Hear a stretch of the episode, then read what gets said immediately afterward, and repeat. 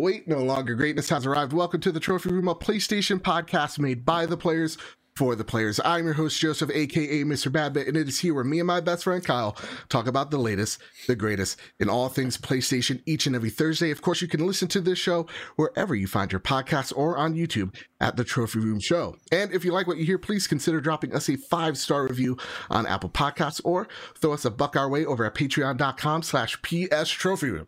So, with all that said, and with all that out of the way, the greatest co host, whoever is, whoever will be, Mr. Kyle Stevenson, how are you, sir? I'm doing fantastic, Joe. Yeah. Look at you, nailing the first try. I, I know, I know. Under pressure, and you know what? I feel good. I feel great. Yeah, good. How are you doing now? I'm doing excellent. What a yeah. what a week! What a week on the trophy room, dude. It's been a lot, and the one thing that I've been looking at, like across the week, is everybody is pretending to be lawyers or just trying to understand law. It seems mm-hmm. like with all like the Apple and the Epic cases that are happening at the moment. Yeah. What what a clusterfuck.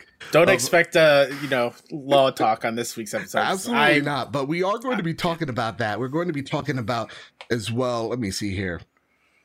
Uh, the PlayStation partnership with Discord. We're going to be talking about how the PlayStation 4 has sold more uh, than any other console in history. And uh, we also have Greg Miller on the show. Hey. Hello. Hi. How are you guys? Um, I'm doing fantastic right now. You so, you got you fucking nail it, right? Of like, yeah, yeah, this is the week of all of us dorks putting on be like, well, you know, in court they said this and that's what this means. And is it a monopoly? Well, Webster's dictionary defines monopoly. You know what the fuck we're talking about. Yeah. No idea. We had a couple of questions talking about like the deep legal stuff, and I'm like, dude, I'm just I'm Let's a guy in a room. Yeah, exactly. Again, I know bird law, and that's about it. That's as far as I go. But Greg Miller, welcome, co-host, co-founder of uh, Kind of Funny Games. How are you doing, man? I'm great, Joe. Thank you so much for having me, Kyle. Yeah, absolutely. Thanks for coming. So the big news this weekend from you, you're going to be a dad. I am. Yay. I am. Uh, Jen and I are expecting our first child. We were happy to announce that last Friday. Yeah, it's it's a weight off my shoulders to have it out there. You know what I mean? Because I think uh, it was nice having that secret, right? But then there were some, you know, my life is lived in front of the camera and mm-hmm. speaking all the time. And so it was always that, I, you know, going 90% there on what we were doing on this day or 90% there on what happened over the mm-hmm. weekend mm-hmm. and like why I'm, you know, if I get a text, I'll run away or if Jen needs help moving something or lifting something. it's nice to have it all out there now again. Yeah. So I can live free and clear and not have it on my conscience. Let yeah, me, yeah. let me ask you two questions real fast. Sure because we always like to warm warm the guests up, uh, getting to know them a little bit better. Uh, you, I know you, you never really wanted kids from what you've talked about on your podcast. You're never a big fan, me neither. But Jen kind of changed all that when you got the news. When she's like, "Hey, Greg, I'm pregnant." Yeah. Well, how did that hit you? Hard. yeah, if if you know you're not familiar with my entire journey, like you know, I'm lucky enough to have been podcasting now and being in front of the uh, camera for 14 years, give yeah. or take, in terms of what you define the camera. And I was very vocal for a long, long time that I did not want children, that that was just not a future for me. And so, you know, on a, my first date with my wife, uh, mm-hmm. we were out at the bar getting to know each other, and she mentioned, uh, you know, she wanted uh, one or two kids. And in my head, I remember going, okay. And I remember then unpacking that for what felt like a week uh, of just like, wait, why did I say okay in my head? Why did And like, my wife and I are that very strange movie relationship that we met and we knew that first night. Like we knew in those first moments that, oh my God, like we're going to be together forever.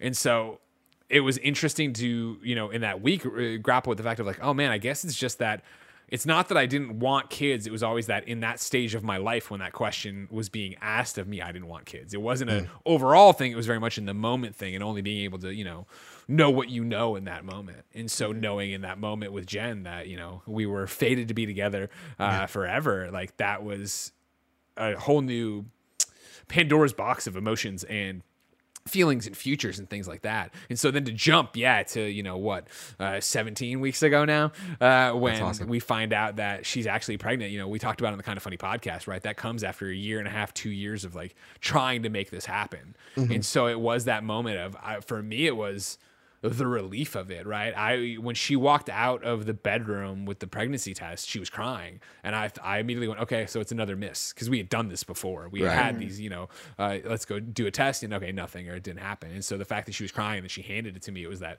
relief of all right, finally. And then I remember embracing her. She was wearing a PSX shirt. I'll never forget it. Uh, embracing her, right? And it was like, all right, cool. It's finally that next step. Maybe, obviously, Right. you know that you know first trimester so touchy, let alone pregnancy in general. Like even now we're not out of the woods, but it was a fantastic feeling. Second question. Second quick question. So Quick question. I could, that, that could have just ruined your entire podcast. We don't get to any of the video game news. uh, Britt Bra- Brombacher is pregnant. Andrea Rene pregnant. I believe Jeff Gerstmann announced that he's having. That is correct, kid, yeah. right?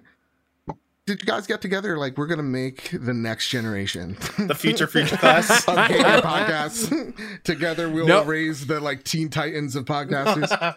I, we didn't then, but since then the conversation has come not so much even about that far as much as like, cool, at E E3 2022, we're all chipping in on a nursery, right? Like we're all chipping in on a That's awesome. daycare. Like, like, there's been jokes about getting a suite and like having it staffed with people so that you can drop babies off. Cause like even the names you've just uh, talked about, right? Like there's so many people who are behind the scenes of the video game industry that are making the games we all care about and love or covering the games we love. And so many other people who have reached out privately who are like, you know, not announcing, but are, you know, uh, going to have a baby too. Like you're coming off of very much like, you know, this COVID check. And like, it's obviously, you know, it, what was it? I remember, you know, I grew up in Chicago. And so there'd always be these jokes about when there was a big snowstorm, right? Well, oh, nine months, there's gonna be a bunch of kids, and like COVID's so much more. I think like uh, similar to the baby boom, right? Like Yeah. of there's this thing that yeah, sure, we are all locked in the rooms together, but more the fact that I think it was, especially for our industry, and especially for both our side of the industry talking about games and the other side of the industry making games, our lives for the past year have been so dramatically different in the way of like remember I used to be on the road every other week and I you know I was lucky enough that usually Jen came with me because her job was those same events and things like that. But it was that thing where I think we punted and so did obviously so did so many other people in our industry uh, putting on making a family right and really getting serious about that. And that's you know one of the things we talked about in the podcast was the idea that you know we had pulled the goalie, you know, uh, you know, six months before 2020 started, and it was that thing of like, cool, but we weren't like, cool, let's actually be serious and try try about this, and so that's why there was that whole like, well, something wrong with us, and why we're not getting pregnant, or is it that we're not actually committed to like, you know, watching schedules and doing this thing, and so I think that's really what happened is that you saw this, you know, movement happen. It's you know, we talk about the industry because it's weird that all of a sudden, like in this month, right, it's Right. been the, the the four people you just talked Yeah, about, yeah. uh, but yeah, like it's gonna be, I think, an ongoing conversation in every industry. Awesome. Awesome. sure. Well, again, thank you for being here. This is going to be great. We have you for just under an hour, so let's get right into it. But before we do, it's time for our Patreon pitch. I want to thank our producers that make this show happen each and every week. Want to thank our forever platinum producer Todd Burwitz and Too Soon. Want to thank our gold members Chaotic Monkey, Gavin Goffrey, Griffin, West Jose, Jimenez, Jedi, Master Ren. Wait, I said that wrong. Jedi Master Ren. Metal Kirby, our Silver Plus members, Hide Indoors, Marcus O'Neill. Oh, it's just right. JB the Purple Monkey, Jadis Von Metal, Tim Ulf, and Justin Rodriguez. Thank you all so very much for uh, becoming patrons each and every week. Y'all help us out. It's the reason why we look so good, sound so great. With all that said, with all that out of the way, Kyle, it's time to square up the news. The first bit of news comes from Jim Ryan over at the SIE blog, announcing PlayStation's new partnership with Discord. At PlayStation, we're constantly looking for new ways to enable players around the world to connect with one another, form new friendships and communities, and share fun experiences and lasting memories. It's in this spirit that we're excited to announce a new partnership with Discord, the communication service popularized by gamers and used by more than 140 million people every month around the world. Together, our teams are already hard at work connecting Discord with your social and gaming experience on PlayStation Network. Our goal is to bring the Discord and PlayStation experiences closer together on console and mobile starting early next year, allowing friends, groups, and communities to hang out, have fun, and communicate more easily while playing games together. To bring these experiences to life for our players, Sony Interactive Entertainment has made a minority investment as part of Discord's Series H round. From our very first conversation with co-founders Jason Citron and Stan Vishnevskiy, Vishnevskiy, I was inspired by their lo- lifelong love for gaming and our team's shared passion to help bring friends and communities together in new way. In new ways. Empowering players to create communities and, and enjoy shared gaming experiences is at the heart of what we do, so we are beyond excited to start this journey with one of the world's most popular communication services. Oh my goodness. This is so weird because what about a week or two ago we're talking about uh, Microsoft purchasing or in talks of purchasing Discord for about eleven billion dollars. All of a sudden, at the you know the final hour, Discord kind of leaves that and says, "No, we're going to kind of retain our independence." And yeah, a week now, we see Discord's partnered up with PlayStation in a really unique way, but also a pretty uh, vague way. So Nerd Guy Steve writes in, just like you can too, over on a PS Trophy Room on Twitter or on the Trophy Room Discord server. He writes in, how how deep do you guys expect Discord integration to be? My guess is it'll start something like Spotify, where it's a standalone app, but it provides contextual buttons in uh, in the control center when in use. I'd love it to go uh, deeper than than that, as I play crossplay games daily, and I doubt Sony would do anything on the OS level. Dot dot dot. Right. So, Greg, I want to, I want to, I want to talk to you here on, on this one Sure. because yeah, we've seen the Discord app on Xbox, and it's nothing to be wowed at. But as crossplay grows in popularity and more people using it, more hopefully developers using it, we'll get to that later. Um, it seems like the one thing people desperately want is a way to talk to each other across platforms, and people begging it. what a to be pain on in it. the ass is it to sit there playing a game and have one headphone on for the game and one earbud in for Discord? Absolutely. I have to do the trick where I'm using my capture card in order to get the gameplay in, in my mm-hmm. in my Yeah, friend's sound. So how deep do you see this integration being? Do you see it on the OS level? Because we know PlayStation.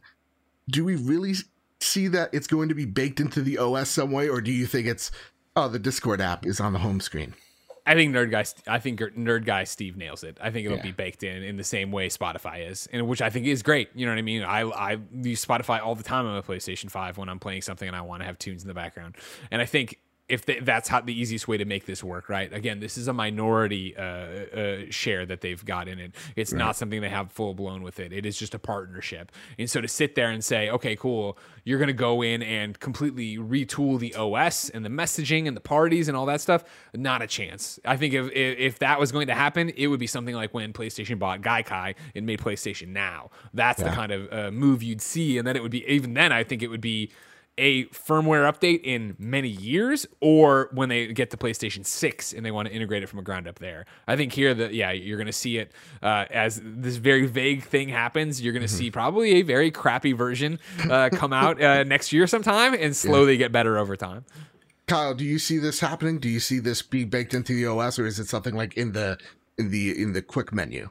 In the game like bar at the bottom? to- yeah, right at the game bar, right at the bottom, right next to Spotify. I- I think it's probably going to be like a, a Spotify level app. Um, What I would, what would I would love for it to do, like it, it'd be great to talk to friends across, um, you know, systems when you're playing. I would love to have just a Discord for like, let's say us here or or Greg with the kind of funny best friends, and have different channels of like, hey, you're playing Fall Guys, just hop in there and people can hop in and out as they go. Like Discord usually is like this one or any Discord really, Yeah. where you can just have an open channel for you know playing games with each other and people can hop in and out. I think that would be rad, and I think that would be really cool for communities to make it even easier for communities to get together and play play games with each other. Like you don't have to worry about t- making a time or whatever. You're just in this Discord channel and people can hop in and out whenever they want. It'd be so better than what we have right now when it comes to parties in Mm. on PlayStation. I hate the recent change, Greg. I don't know if you if you've been dabbling in the in the parties, uh, but it's like you don't. I use it in a very specific way, so I like it. But I understand yeah. that if you're in multiple parties with multiple groups and multiple Yeah. things, that's when it gets bogged down, right? Yeah, how do you use it very specifically? Like for So the way? No, no, not even for that. It's, it's strictly for uh, fun times. So what it is is that you know I have my group that like I we have like the Avengers group that we have with me, Tam, Ah, uh, okay. Goldfarb, Sean Norton. Then I have a kind of funny group. Uh, that's all you know that I even on PS4 I had this just group that I could at quick because it was so hard to use friends list. A quick glance, see what everybody in the company was up to. So now it is that thing of okay, cool we've had it so many times where you know Joey, Kevin, and Barrett are playing Fortnite. They're in the kind of funny uh, chat room there. I Mm-hmm. jump in, I start playing with them. I join the voice chat, but then I'm like, all right, cool, I'm done playing Fortnite. I pop out and start playing something else, but I'm still in the kind of funny party chat line there that's going that way. It has all the problems, of course. That yeah, then you know like you know Joey adds her friend to play Minecraft Dungeons with somebody else in there, so now they're in the group too. And it's not that I care that they're in the group, but it's It's like Uh, you what want I them love- gone. Sorry. I said, but you want them gone because they don't belong. Yeah, it- I mean, honestly, what it reminds me more of uh, when you look at how PlayStation does their parties is like the baby's first Discord, where it's doing so many things like Discord, but not nearly as fully fle- featured Yeah. and so many different cu- and that's what a- gets me really excited because I use Discord a lot.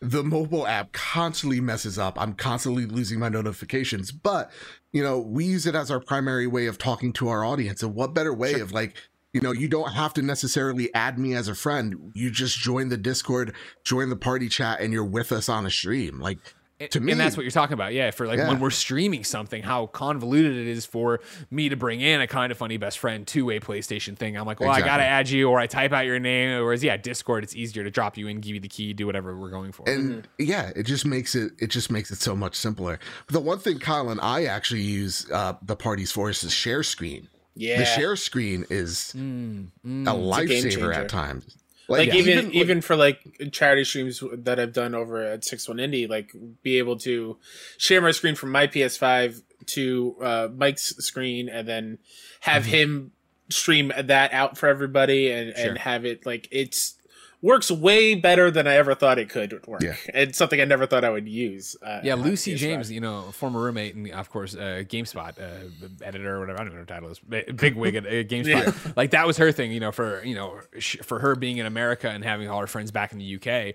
Lots of times uh, she, they'd be in a group party playing Overwatch, but then like Simon Cardy would be playing Bloodborne and he would share his screen with them. So as they're playing their game in between matches, they can see what he's doing. Or if he ran into something, had a question, they could just look down at it. Yeah. yeah bloodborne it's a great game 2234 days since the original launch i didn't Oh just type God. that i just know oh it my god. it's in my blood it's in my mind every every episode Uh, Um, so that said, let's get into the next story because I have a question that kind of ties into both of these right here. So take it mm-hmm. away, Kyle. Rebecca Smith over at PS Lifestyle writes More PS4 games sold than any other console in history with more than 1.5 billion units sold. Sony set a new record for the gaming industry with revenue achieved during the 2020 fiscal year. Amongst the many records, both personal and industry wide, that were broken during the period is the number of games sold on a single console in video game history. There have now been 1.577 billion PS4 games sold over its lifetime, beating the previous record set by the PlayStation 2. Throughout the 2020 fiscal year, nearly 339 million games were sold between the PlayStation 4 and PlayStation 5, an increase of 22% from the year prior that smashed Sony's previous record set during fiscal year 2018. That figure included 58.4 million games published by Sony themselves, including The Last of Us Part 2, Marvel Spider-Man Miles Morales, and Demon's Souls. Digital gaming continues to make up a huge percentage of those sales, most likely due to lockdown measures through the pandemic that have created an overall surge in the gaming space. Q4 2020 sales were 79% digital, while the overall year averaged 65% digital. This is an increase of 12% from the previous year and the second year in a row that digital sales outweighed physical sales. The PlayStation Store made more than $13.71 billion throughout fiscal year 2020, its biggest year ever. ResetEra member Arm Gunner made the figures look even more impressive when he worked out the daily sales figures. On average, over 600,000 games were sold through the PlayStation Store every day throughout the year. That's just under 7 games per second. Including retail figures and other digital sellers, that figure increases to 933,000 games sold every day, or 10.75 games per second. Absolutely wild. Absolutely stupidly impressive.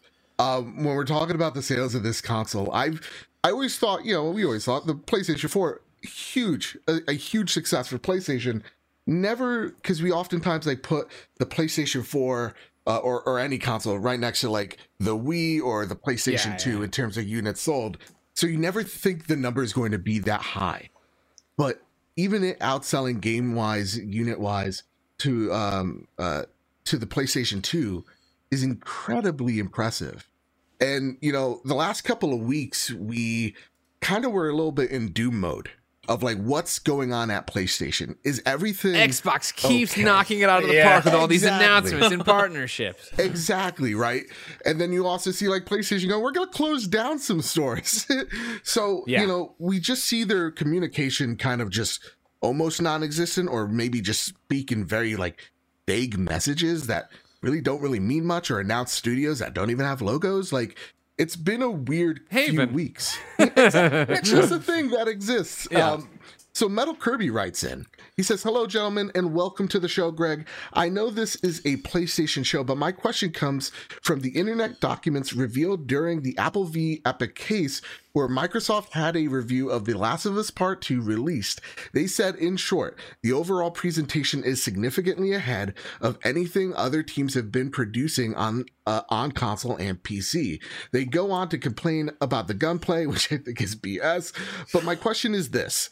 Is it pure quality of titles like The Last of Us Part 2 that will keep Sony ahead of Microsoft? Mm-hmm. Or do you think Microsoft's new approach is trying to buy everything will work out? And I don't even think just buying everything, just Game Pass in itself. Do you feel like all PlayStation needs to do is just start cranking out these blockbusters?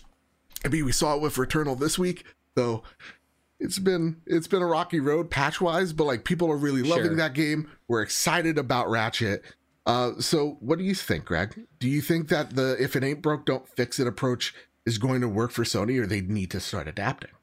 This is the million dollar question. And it's that thing that I, I, I know I've been saying it, I feel like, for what feels like two years of like, oh, this is where it gets really interesting. Oh, you know, I can't wait to see what happens when this starts happening. But we're there where obviously if it ain't broke don't fix it. And you know as much as we all sit there and i'm talking about uh, uh, not even us as podcasters us as fans who read ign every day and look at this stuff and live it on twitter every moment we can you sit there and like you know we're talking on ps i love you a few weeks ago like a question of you know when's playstation getting a big w? Like you we've seen xbox do this stuff over and over again all these announcements and it's like well the big W is all the money they're making, hands Yeah. hand over fist, and the fact that PS5 can't stay in stock, and the fact that I'm sure Returnal is selling so incredibly well because people are excited for yeah, like PlayStation has gotten to that point with what they're doing.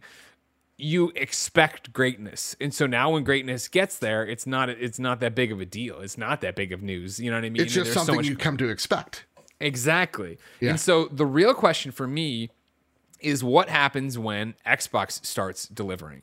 You talk about, you know, PlayStation, you know, throughout the PS4 and into the PS5 and now they will continue to. Yep, these Sony first party studios, PlayStation studios even when they're partnered with somebody who's second party, third party, you're going to see these great games that we expect to be great and that we are going to be great. What happens when Xbox really does get its first exclusive 9 out of 10, 10 out of 10? When it gets something that we all go, holy shit, Perfect Dark is insane. Holy shit, Halo Infinite is insane. Senua's uh, sacrifice or uh, yeah, I'll Saga, say- or- Saga. Mhm. Thank you very much. Yeah. I can't keep them straight ever. no uh, Same the- you know, this is a must play from the ground up. Holy shit thing, and.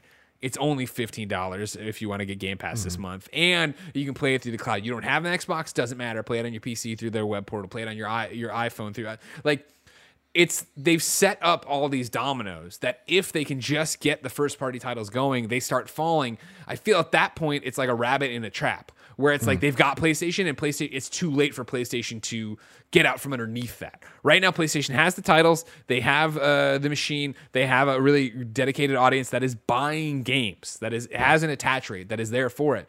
But what happens when Xbox's plan actually starts working and actually gets executed, I s- should say. At And- that point, PlayStation tries to pivot and put them on PS Now or doesn't, or d- they ignore it for so long that Xbox has got this huge wave of momentum. And I think, uh, I I think, uh, like what you said is one hundred percent right. What what if you know Halo Infinite comes out? It's a it's an illegal word here, but I'll allow it for myself. It is a it is a banger, right? And then you get Starfield comes out afterwards, and Starfield's also great. Fable, Forza, and then all of a sudden you see Microsoft's vision come to fruition, and Sony is starting to sweat.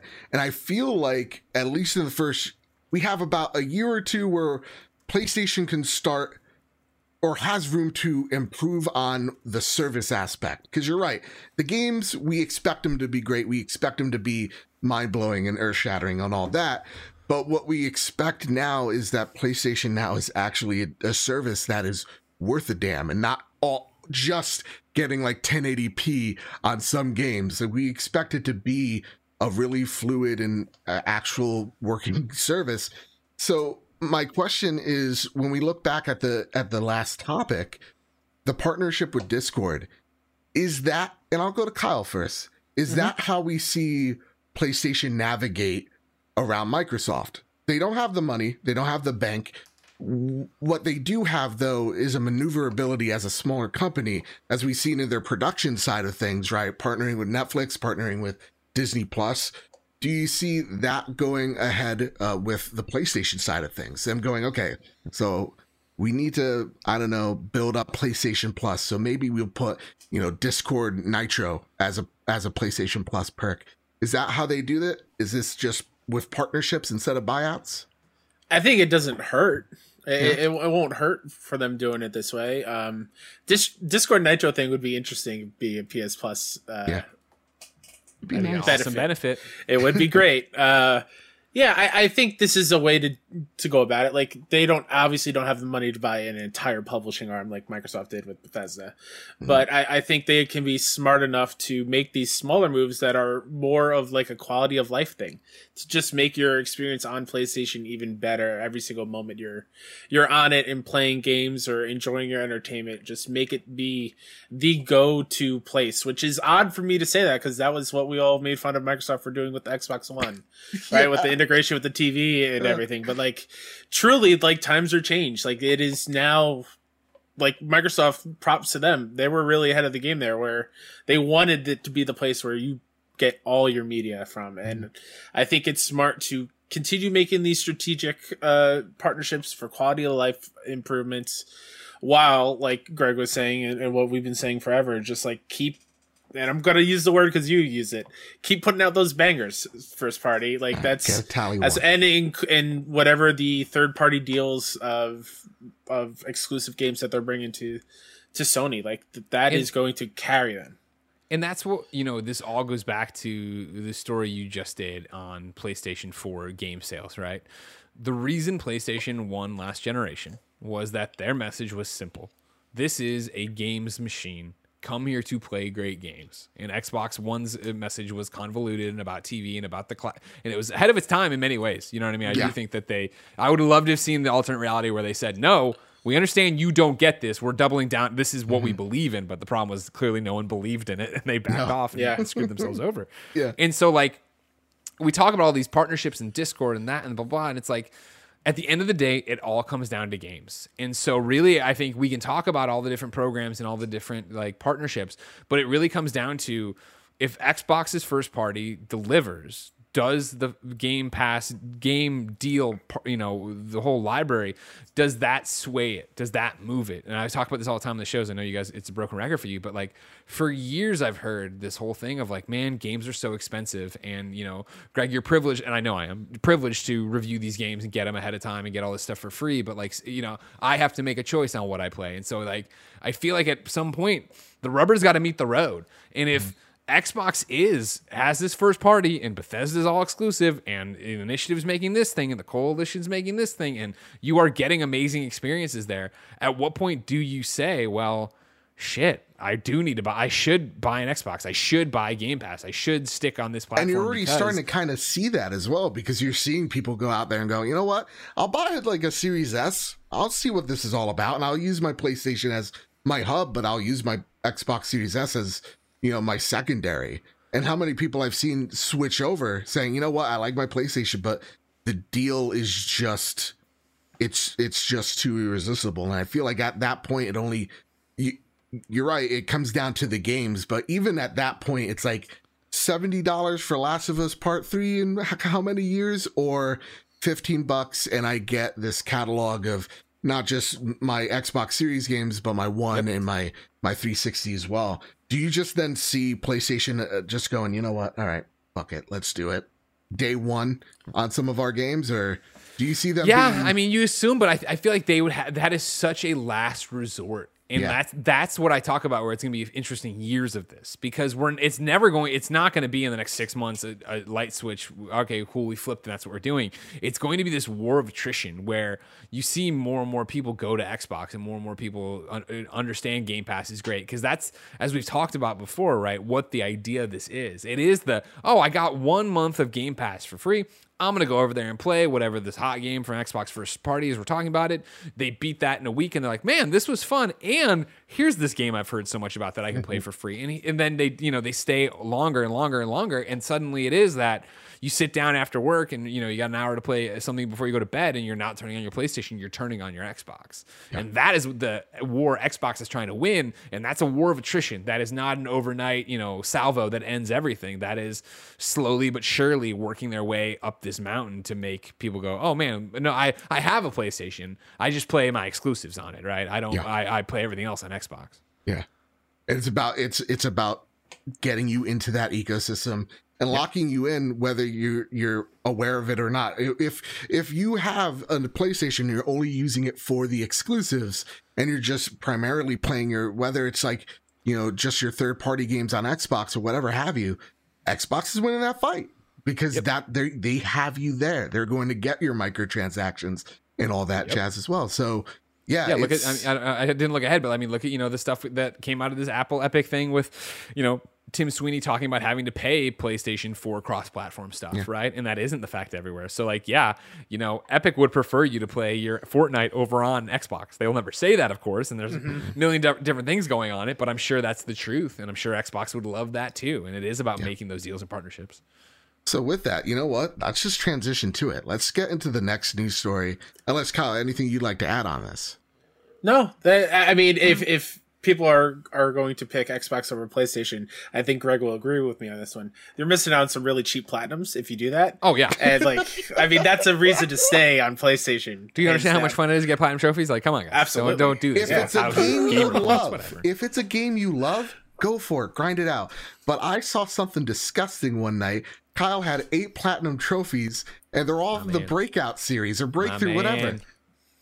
That's how you do it. See, you say if it's a game sick. you love. What if the game I love is getting trophies? Thank you. That what I- you understand that it's an XP bar filling in. I'm leveling up as I go. It's I- my I liked- I am yeah. living the RPG. Do you understand that? The game of playing games is a game itself, and I'm playing it right now, Joe. And, and I like to view it as no, cheap God. platinums are my Yeah. cheat day. I use it as my cheat day. I, I play uh, my diet. I It play the main games, it- but like, See, my thing is like. I, I play so many other games, and it's like oh, like I enjoyed this game, but I'm never going back for the platinum and stuff, right? Right. Like that. So I'm not getting the satisfaction. So yeah, some days I, you know, that, that's me eating my greens. That's me, you know, Yeah, working out, and then I get to sit there. You're saying they just binge them out. Yeah. Well, I watched I watched burlesque one. It was one of my favorite New Year's days. I'm hungover. Jen's got burlesque on, and I'm just knocking out cheap Vita plats. It was brilliant. No, Fantastic. see, I, I have a rule. Like, if a game like I played Abzu and Abzu doesn't have a trophy, uh, a platinum trophy, which is disgusting, it should. I was like, okay, then I'll go buy the breakthrough game, and Kyle and I will will play that for patrons and and get a plat that way. That's that's where I use cheap plats, and if it's IMAO, and then that's the only that's that's that's where I draw the line. After IMAO, and we get into the breakthrough, and then they're like, they have like for some reason Bible verses in there as well. It's like, okay, I don't need, rel- I don't need religion in my platinum trophies. Thank you very much. But with that, Kyle, let's let's get into the crossplay confidential documents Sure. and all that such. Tom Warren over at The Verge writes Sony really hated PS4 crossplay, confidential documents reveal. It's no secret that Sony held back PS4 cross platform play for years, but new confidential documents and emails reveal just how much Sony was against letting people play the same games with their friends on other platforms. Sony initially blocked cross platform play for both Rocket League and Minecraft, despite Nintendo and Microsoft both enabling players to play across Xbox and Switch. The issue really blew up when Sony blocked Fortnite crossplay in 2018, and players were angry. It now appears that Sony may have been holding out to offset potential revenue losses. In the months leading up to Sony's decision to block Fortnite crossplay in 2018, Epic Games had pleaded with Sony to enable crossplay emails in the Epic Games versus Apple case reveal. Quote, I can't think of a scenario where Epic doesn't get what we want. That's possible that possibility went out the door when Fortnite became the biggest game on PlayStation, said Joe Kreiner, Epic's vice president of business development. Kreiner proposed, We announced crossplay in conjunction with Sony. Epic goes out of its way to make Sony look like heroes. Epic even offered to brand its E3 presence with PlayStation or add unique characters exclusive to PS Plus subscribers to sweeten the deal. Let's make this a huge win for us all. Epic's not ch- changing its mind on the issue, so let's just agree on it now, said Kreiner. Sony didn't agree. But as of August 2019, it appears that Sony may have found a worthy argument, a way to potentially siphon off money from its competitors in exchange for access to PlayStation players. Epic Games CEO Tim Sweeney confirmed in testimony today that Sony is the only platform hol- holder that requires this compensation for crossplay. Quote, in certain circumstances, Epic will have to pay additional revenue to Sony, said Sweeney. If somebody were primarily playing on PlayStation but pay but paying an iPhone, then this might trigger compensation, end quote. Sweeney also revealed that Epic had to agree to pay these additional fees to Sony in order to enable crossplay in Fortnite. Sony also stipulates in the policy that publishers can't transfer virtual currency to or from PlayStation, and that there must be a setting to disable all all cross-platform interactions. Oh my god! what a Talking about your Petty all this much? dirty laundry getting drug out. And it's like, Yeah. ugh. you feel for everybody involved. Absolutely. It is just in in you know, there's an awesome article by Rebecca Valentine about like why why is the video game industry so secretive? And you kind of get to see why. It is just it is at the end of the day just a bunch of lawyers in suits. That said, I got a question for Greg. Yeah. Most famous Seamus you've ever met in your life. Who do you think that might be? If you had to name one Seamus. I mean, Sheamus from. WWE. Wrong. It's this famous Seamus. Famous Seamus writes in the most famous Seamus I've ever met in my entire life. Period. End of discussion. He writes, "What are your thoughts on Epic and maybe other companies having to pay Sony to enable crossplay? Do you think this has slash will damage PlayStation's relationship with developers, particularly those that are focused on multiplayer games and want to do crossplay?" Greg, what are your thoughts on that, my man? It's a big question, right? And I'm also going through Kyle's trophies and adding all these uh, break heads to heads here. I didn't. I missed. Oh these. yeah, Is- man. You two Is there a guide or is, The is it like Breaker. self-explanatory how to platinum? And why is it only the head-to-heads? Because there's ones that aren't head-to-head. Because the other ones are, um, you have you. They're harder trophies. That they'll, Oh, they'll I take you longer. Yeah, Okay, yeah, yeah. Just St. Patrick's Day head-to-head. Absolutely, head-to-head. absolutely. Um, it's a loaded question, right? Mm-hmm. Is this? Uh, so to jump into like the middle of it, right? Does this turn developers off to it? No. And you know why? Because this isn't news to developers. This is Right. news to us. This is news to the public, right? We always talk. I made a joke about this of like we always talk about wanting to be the fly on the wall in a, in a video game boardroom, right? Like that's what this is. These are the conversations that are happening there. And as we talked about on Games Daily, like man, this is shitty to see it spelled out that way, but it's also PlayStation's prerogative as a business to make money. And it's not that they're like screwing people over. It's them, you know, originally having this stance and then finding a way. Cause, you know, one of the quotes in there from Gio in the email, right, is like, no one can, ex- this is, everybody says this is good for gamers, but nobody's explaining how this is good for PlayStation Yeah. from a business perspective. Yeah. And of course, as I pointed out on my show really quick uh, uh, on Games Daily, right? Like clearly I've known Gio a long time. That is him towing the company line. He is a boss, right? I'm sure there's a conversation w- many levels above him where he's like, all right, fine, this is like what it is. But I'm sure that's what they're saying, so that's what he's saying. Uh, so it is that idea of how do you make this make financial sense? And they found a way. And so I have so many mixed emotions about the entire thing of like, what a shitty look. I wish you were just going to be for gamers. But I get that you're a company, but I get that this is still shitty for the developer. But I get that you made it work. Like in the end, they made it work. Did they Yeah. make it work in the way we'd all like to believe, which is, hey, this is clearly us looking stupid for not doing this. We should do this. No, that wasn't how they did it. It was we look stupid, but we want to make money. Oh, you figured out a way to make money? All right, let's do it. Yeah. It's it is what it is. I'm glad it happened. I think it's, you know, a weird way. I'd love to know if they're doing that for everyone, right? Well, mm-hmm. is that very much a? We know this through the Fortnite lens, and of course, as we've, I think, in, the, in all the stuff that rolled out, like right, Fortnite made how many billions of dollars for Epic over two Nine? years, like Nine nine billion, something, right? Yeah. Yeah. Like clearly, there's a lot of money to be made, and so PlayStation, of course, doesn't want you buying your things on your iPhone, but. For a Rocket League, are they busting their chops that exact same way? For like the other games that are crossplay that are out there, like is that really how they're still doing it? See, my my thought is like, what about the smaller games? Maybe the the indie-ish games, because I know it's like you had to pay some type of like like a million X dollars, which just what a fucking number to to go in and and and enable crossplay, and that's just the start of it. Again, all those other you know thing things that you had to listen to as well. I wonder for the games like Fall Guys. Fall Guys announced crossplay, but they announced that they they didn't include PlayStation in the verbiage. They're like, yeah, it's coming to Xbox and in in Switch, and it'll have crossplay between those platforms. And I maybe I, I read it wrong, and my dyslexia is fucking me up something fierce. But Yeah, I'm pulling out because you're. I thought it was just vague. I thought it was very much that hey, Xbox and Switch are delayed, but we're confirming crossplay, and they, they Okay. didn't say anything in terms of who the crossplay was. They're also now part of Epic, I believe. So yeah, they are. So- uh, you're right. You know what? Then I'm a big dumb idiot. But what about Pyre? Okay, there's still life in that game, right? what about the indie Tons games of that- life and and that's So people are always like, what Hades? No, thank you. Well, let's talk about Pyre. That's Yeah. the one we're talking about. right now. Exactly. well, yeah. Well, like, what about the, the the smaller studios? And Kyle, I want to go to you on this.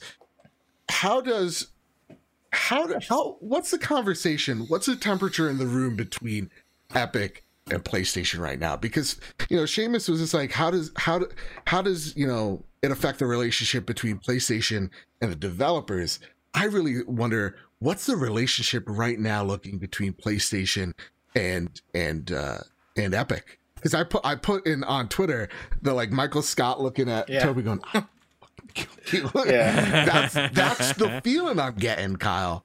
I It's a mean, I can- tots I uh, I I can understand that, but also I think the relationship is fantastic because then they just give Epic like a hundred some millions of dollars. Yeah, True. two hundred and fifty. Let me Yeah, Google it. I think Google that's I think that's the second one too. Like before they, I think they sent them even more money. Uh, the. Verge, July 9th, 2020. Sony buys $250 million stake Yeah. in Fortnite creator Epic Games. Uh, uh, the deal the deal means Sony gets 1.4 Yeah. percent interest in the game development. I'm not. Yeah, maybe that was the first one, or if they did more. But yeah. Sure, yeah. Yeah.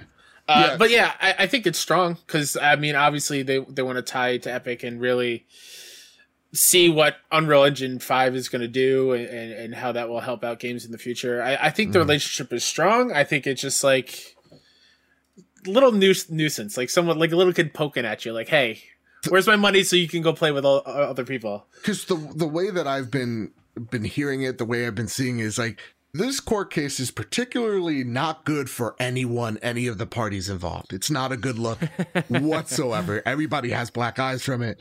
You know, except for like Phil Spencer seems like a real sweet dude at that once. Phil Spencer, like, put out all my emails. I'll publish them He's like- myself. Don't worry about it. Put 'em out. But it's it's kind of like when you see two friends have an argument and they're like, "Back me up on this, Greg." And you're like, "I don't I'd want like to an- stay out of this. please." I just you want. I, I'd like to put Game Pass on your on your on your device. That's about it. But yeah, I, I think you're right there, Kyle. Like, I, I they're still making money. It's just them going. Ooh, I'd rather not this be aired out right now, or possibly ever. That'd be fucking great. Yeah, That was yeah. the thing, you know. Um, and you talk about Rebecca Valentine's reporting, right? Mm-hmm. And like, yeah, the secrecy of it, where like the courts weren't prepared for as many video game people to come to them and be like, "Holy shit." Please don't put that out there, right? Because it was after that Monday where everything went out there, all this shit went out, and people were like, "Uh oh, problems ahead." Yeah. And so, yeah, it's that thing where you know the Michael Scott gift's funny, but I really do feel it's everybody going like, "Ah, fuck!" Like, I don't think it's so much you can be mad at Epic about it as much Yeah. as you're like, "This sucks" in this situation. Yeah. It, it- and for, for me, I'm right there with you. I think like when when I take a look at like why video games are, are so secretive or why, you know, so many people are jumping in, it's oftentimes we wonder how the bread's made. But when we actually take a look at how the bread's made, it's actually just kind of boring and insidious in, in Totally. most ways.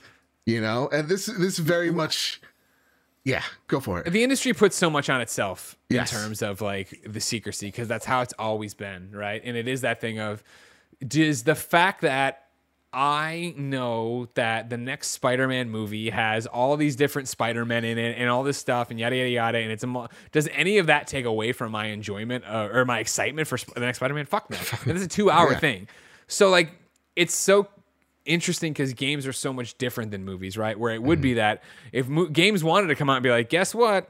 This game is getting made, and yet it, then you have the never-ending cycle of every time that publisher talks or developer talks about anything, they're asked if that game's there, and then when that game gets canceled, what went wrong, and it's a thing, and blah blah. The game got delayed. Well, we never officially announced it was actually coming. Like, Yeah. there's so many different pieces to the puzzle, and we only know marketing from such a pinhole response. It'd be interesting to see more games be like similar to something like Broken Age, which is like, hey, we're doing this, and you'll see it years from now, but we're working on it. Yeah. Or you could do the thing like Psychonauts is doing. It's just like, we'll announce it, and now we're about to like just shadow drop it. Apparently this month, something crazy. like that's awesome. I, I yeah, just give me just give me when the game's coming out. Make it not this like three four year wait, and then bam, we're we're good to go. Oh, that's what we loved about Fallout, right? Where Yeah. Fallout was like, you know, okay, cool, we're not doing the giant lead up. It's the, here's the look of the game, and it's out this fall. Great, awesome.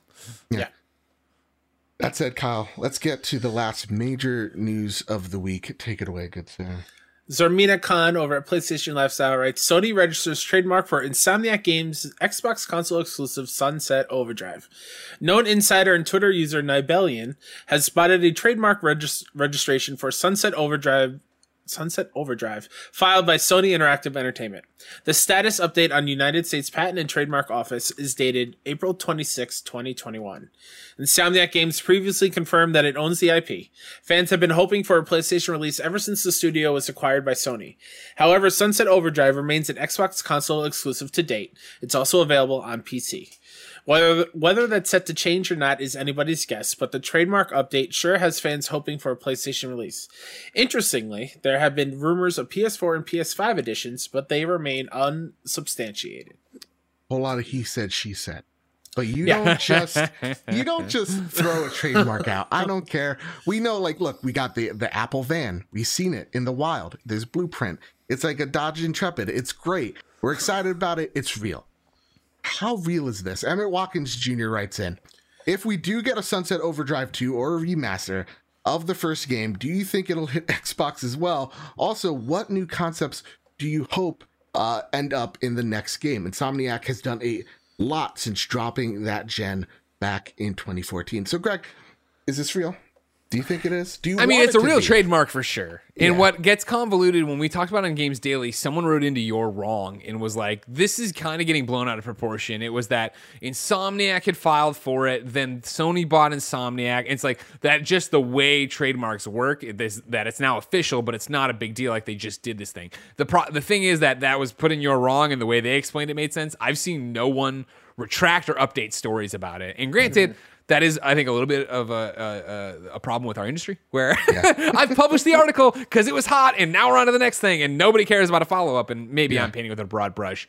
The interesting thing here, even to remove, okay, cool, this is it, the timeline or whatever, is the fact that Sunset Overdrive is something that still exists. And it, you know, it went to Steam and that was what maybe this was all tied into and then the buyout and yada yada yada. But what does that mean for PlayStation owning Insomniac? What does that mean for then Sunset Overdrive coming somewhere? My gut would tell me nothing. I don't think Don't hurt me like that. I'm sorry. Like I, I, I hope. wish it was uh, a, a Sunset Overdrive too. There's I there's not that much juice for Sunset Overdrive. And even the juice that it has is so much That tied up game's into all it about being juice. It's got ton of juice, Greg. I know there's a lot of juice in the game for sure, but it's not something people clamor for. And so Insomniac fucking destroying right now with this Ratchet that just looks gorgeous, destroying with Miles Morales, let alone whatever they're working for Spider-Man 2. You assume, knock on wood, they have a team doing something for PSVR 2 with all the VR stuff they did. I just don't see them being like, you know what else we need to? Sunset Overdrive. Like, let's make that, let's get that out there. It almost doesn't seem to fit Sony's MO for what they're making the first parties do and what they're having the first parties do. And so I think it's really just this whole thing of, yeah, we need to keep the trademark relevant. I don't think it's something that's going to come up, but I'd love to be wrong. I'd love to see that game get a second life. Yeah. Kyle, give me hope. Greg just killed it all. Tell me this game's coming. I would love it because that was the only Okay, reason why I bought an Xbox a few years ago, just to play it the on Game white Pass.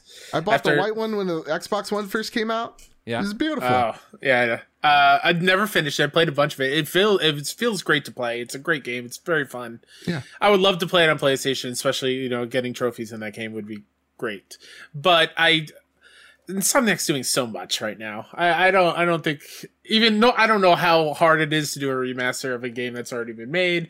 But I. I want them to do another Resistance before this game. Let's let's put it that way.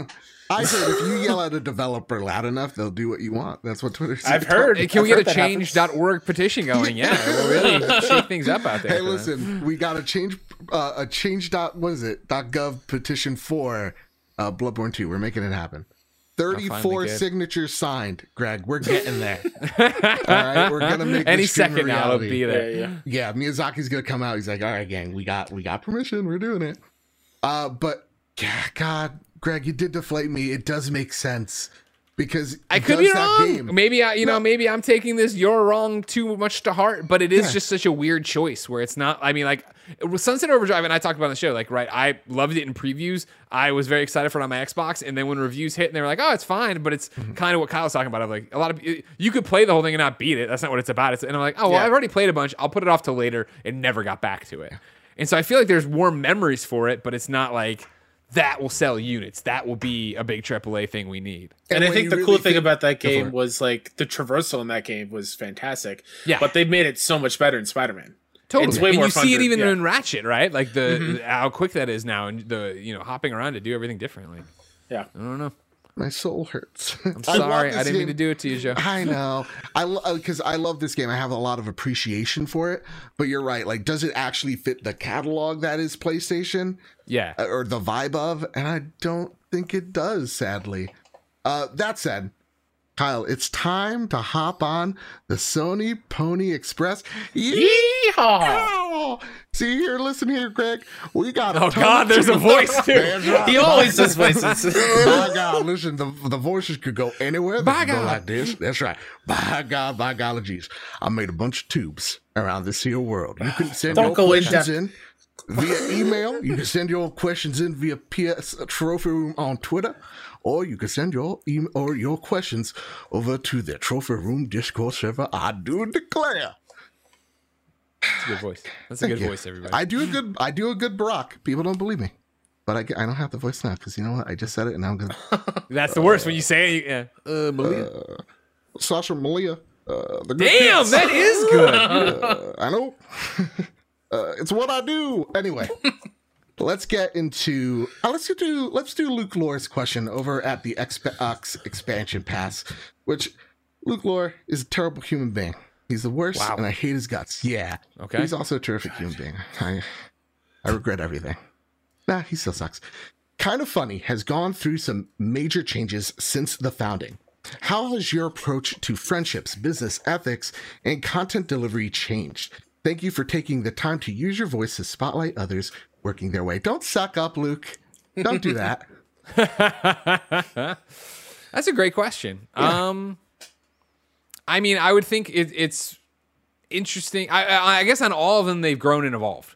That would be the the easy uh, top level answer, right? Ethics, I think, is the same ethics we had from that very first stream when we were asked what are our ethics, and it was like, oh, like, well, if we do something, you'll know about it, right? Like, I think I'd like to think we're good about that, and I like to think that we address that stuff head on. So it is that we're doing a sponsored stream for this thing. We're doing a sponsored, and you know we're doing a sponsored, and then when I'll see somebody on the Reddit or if it's live on a chat, call it out, I'd be like, well, remember, like we say no to lots of people. Like I know you, everybody's like, oh, kind of funny. Uh, Not everybody, but people, detractors, kind of funny. They'll just do anything that comes out. I'm like, oh no, we actually say no to a lot of stuff because we'll look at a game and it's not our jam, or somebody will want us to say something and we're always like, that's not what this is about. Like right, like when you when we do a sponsored con- a piece of sponsored content, it is that we're legitimately interested in the product and they understand that we're going to be us about it. Like if it ever was to come out and not be us about it, we wouldn't do it because uh, you know we deal in authenticity. That's what we trade in. Yeah. And so that's been the same, but it's evolved obviously as we've, you know, done different deals and done different stuff. And now, you know, I'm hosting E3, like that's a whole different ball of wax, but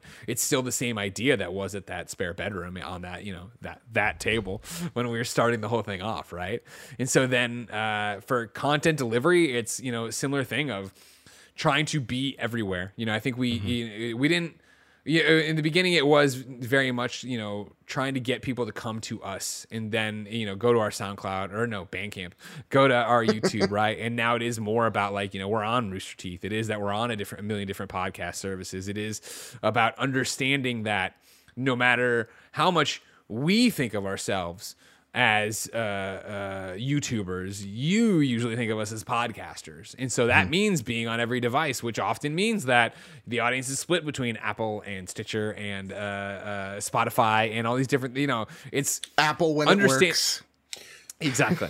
it's, you know, trying to be in the same uh, it's trying to be where your audience is going to be, which is something we knew. I remember knowing from IGN when IGN was very anti being on YouTube that we have a .com and they'll come to us, and that was the wrong call.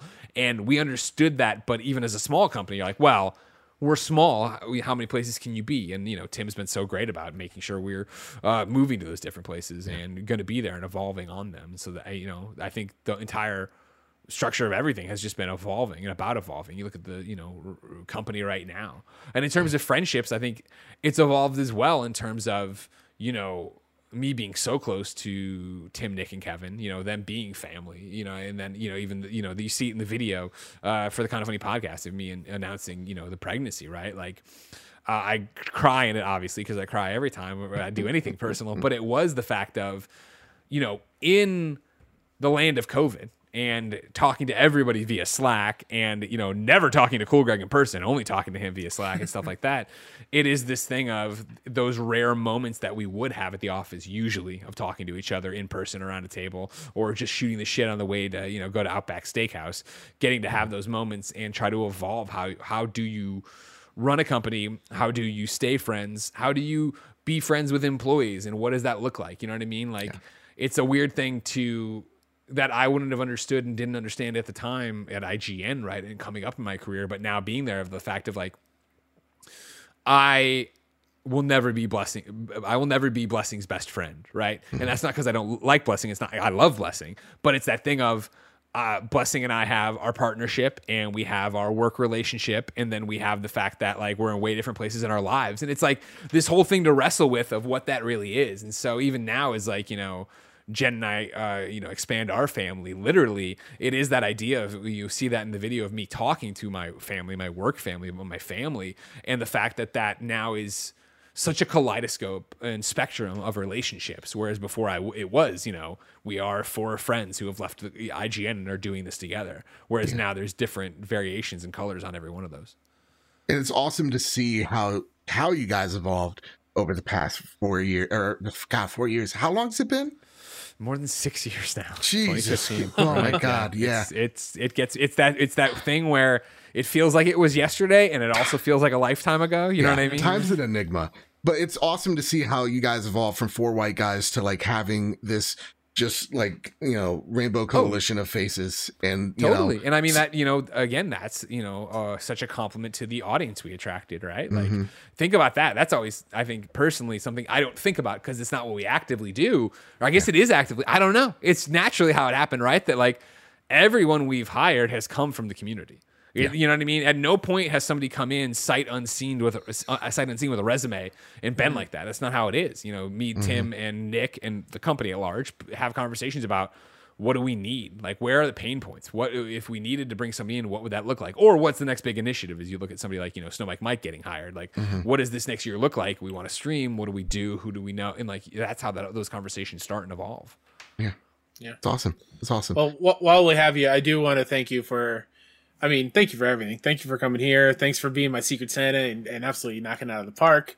Uh, more importantly, thank you for the community because without you and kind of funny, Joe and I would never have met and we would True. not have over hundred episodes of the show. So, uh, and see, like that's everything. what I. First off, of course, thank you both for being kind of funny yeah. best friends, and thank you for being amazing kind of funny best friends. Like I said in your Secret Santa video, right? Like mm-hmm. I don't for a second believe they didn't uh, jurymander to make sure that I you ended swear, up. I hope they didn't. I really. But I, that's the thing is that they probably didn't, and and it just happened that way. But like you yeah. know, Kyle, like you're you're. Uh, a true kind of funny best friend. You're one of those people that we see organize things, we see interact so positively with the community. We hear from other community members how great you are, right? And that I is what's amazing about that to me is that that's not rare.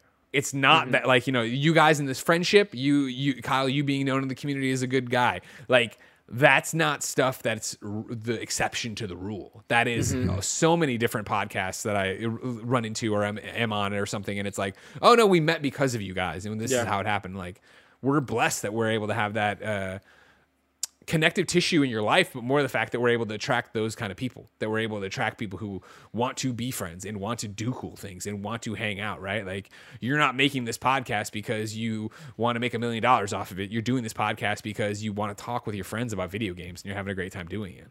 Yeah. A million yep. bucks would be fine. Yeah, that'd be cool. I know if you could get a million bucks, it's a great deal. I'm trying every day out there. you know, send us games so we can review them and play them early. Like, that's that's all fine. we want. Yeah, that's, that's all you need, right? Yeah. Student loans. but, no, yeah, thank no, you it's no, yeah, and Kyle is seriously one of the most genuine, kind souls I've ever met. And like when I think of what is a like a kind of funny best friend, he's literally the first the first person I think of. He is Hell yeah. just I made it all the way through without crying in, in their comments. So Yeah. let's wrap it up. So I don't want to cry in front of Grab. That's- I don't want. I don't. I don't to and do then it. afterwards he's just he's just a piece of crap. Yeah, of course. That's when you give it to him. Yeah, but no, you guys are fantastic, and I'm Yeah. thank you so much for Thank having you so me. I'm much, sorry I had to be short. I'm sorry that it was. Fine. Yeah, I'm, I, we're bouncing around a million different topics and stuff, but I'm excited to have you on PS. I love you, Kyle. I can't wait. It's gonna be a great time. So I want to thank Greg Miller once again for coming on the show. Um, wow, that was a lot of news we got to in under an hour. I'm pretty proud of us, Kyle. I'm super proud. I am still, as you put it, uh, decompressing. Uh-huh. Uh, that was a lot of buildup. Yeah. Uh, in in my mind, probably your mind. Yep. Um, just absolutely floored that Greg Miller took an hour out of his busy schedule. Yeah. To come on our show to talk PlayStation, like it is. uh I'm getting even more teary eyed now. It's so special. I'm Yeah. so thankful. Especially because, like, you know, what we told him, you know, that gang of so and so's, they they got us together. Absolutely. Without them, it, we, there wouldn't be a show here. But more importantly, it wouldn't be us talking each and every week and Nope. having you that I call a brother each and every week. Absolutely. Yeah. All right, I love didn't you, make man. you cry there? I love you too. Oh no, you're breaking down. Don't break down on me, you son of a gun. No, no, no, no, no. You hold it together. Oh, hey, let's You talk about to- that state of play last week. How, how's Oh, that good. That's great. Let's get into some flash news. And you know what? Now that Greg's gone, whew, the old stick in the mud's out of here. We could talk about that Jedi Fallen Order. Quick flash news. Over the summer, Respawn has it just announced that over the summer, PlayStation 5 will, or sorry, uh, Star Wars Jedi Fallen Order will have a PS5 and Xbox Series X upgrade coming out this summer. Question for you, Kyle, out of this Yeah. flash news. If it has an extra trophy list, because we know that Sony has dumb dumb Delivery, Yeah. do you think with this little extra, uh, or do you think it's going to have an extra trophy list I mean, a different one. because one. of it? Like a different one, yeah. You know how Miles Morales, if you bought it on PS5, you have the PS4 and PS5 Yeah. Mm-hmm. version? Like that's what I'm trying to get at here. Do you think it's going to have one of those? Oh, would you go for it? Absolutely. Would you go for it again? What I'm hoping is you just upload your save and it pops instantly. Kind of like what you did, or many people did with the Spider-Man remastered thing on PS5. Like you, you upload your save, you just have a platinum. Oh shit! But do I have that save on PlayStation Plus? You might have it in your cloud. I don't know who goes through that cloud and takes out old game saves. I know I don't. I don't. I just So i- just if, if it's it. turned on and it automatically uploads for you, it's gonna be there. But still, I like. I wouldn't mind playing that game again. Oh hell no, no! I'm not. I'm not going to do that for Spider-Man. Whenever I play that again, I'm going to play that Mhm. game from start to finish Yeah. and, and plat it all over again. Same thing with Jedi Fallen Order. I love that game, um, and I will 100% plat that all over again. You Yeah. kidding me? Yeah. Hell yeah! Greg Miller was on the show. Ratchet and Clank State of Play. Let's talk about it, Kyle. Let's just talk about Let's- it real let's talk quick. about it. Yeah. We had our reactions to it last week, Mhm. right? 16 minutes of unadulterated 4K 60 FPS, ray tracing, none of those load times. But taking all that you saw in those 16 minutes, what was the one thing that struck you the most out of all of it that still stands almost a week after, you know, removed from that state of play?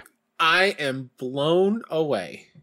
Yeah. The amount of cars and vehicles and things going on in the background of this game. Yes. That is the one thing thinking back at that state of play that keeps bringing to the forefront of my mind. It, it keeps being brought up where you see that scene and you think it's just a scene, cutscene, right? Like, oh, okay, Mhm. that's just for a cutscene. Looks gorgeous.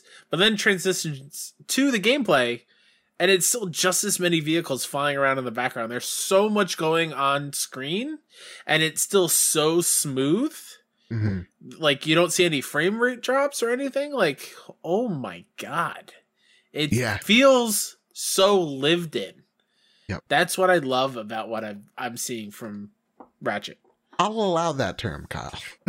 I'll What, lived it in? Feels lived in, yeah. Because I I, I Where- love where that is this like the word bank that you have banned from the show? Um, I'm creating it. I'm starting a word doc. Oh man, ASAP. lived in is on that list. No, no, no. Lived in is like if we say it too much, it will be. But Okay. here it fits. Like you know, we can't say it about every game. Like if you Sure. say, "Oh, Returnal feels lived in," it's like it doesn't. There's there's still life I'm just there. saying. I'm like that's that's going in. That's banned. You know, Okay. if MLG Pro, that's also banned. Banger, also banned. These are terms that are not allowed here. And Awesome Dave thinks he wants to break these rules. He thinks he could get away with it. He has Let the awakening for him. record state. See, now we're lawyers. Let the record state. Who used Banger when Greg Miller is on the show? Huh? I you allowed it.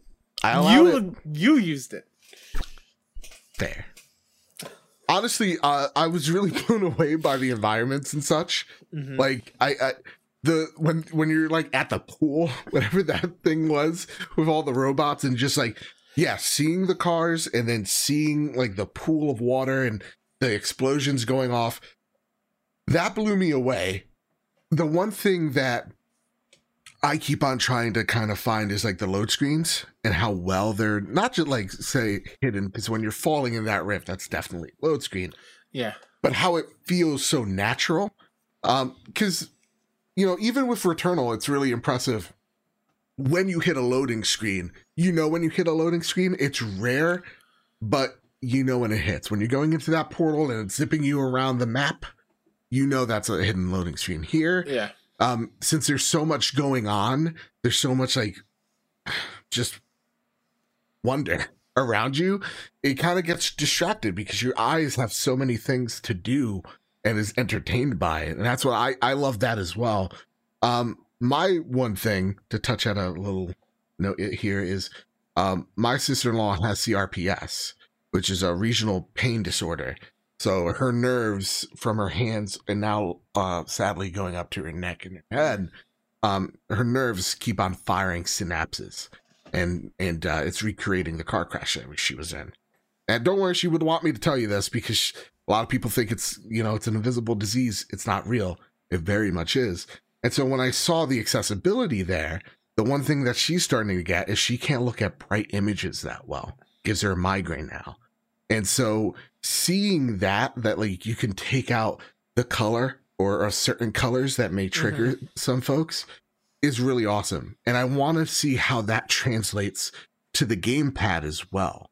You know, uh, that's the one thing that I was kind of looking after and looking for. And it also because she she liked what she saw. She thought Rivet was cute. Yeah. I want to see and I, I want to know if there's some way to jerry rig uh Xbox adaptive controller to that thing. Ooh. I want to know. That'd be nice. That honestly, like, where is PlayStation's answer to that? I think sadly, I don't know if there's going happen, to be. right? Yeah, because I, It you know, the one thing that I think Xbox has been pretty candid about is like that thing doesn't make them money, Yeah. and to them that's not the point. Mhm. And so, like for Sony, it's like, yeah, when when when you're not a trillion dollar company, can you actually go out there and do those things? Let me let me do a quick Google search and see if that will work. Yeah, I would I would love that to be the case because then we could find a solution for her. Because she really the one thing that she loves is Nintendo. She loves that damn plumber, which he sucks at his job, by the way. He sucks at it, and he's a murderer. He'll literally jump on a person, explode their body. You know, Kyle, did you find a did you find if there's a solution? Uh, what the good old Google search give you?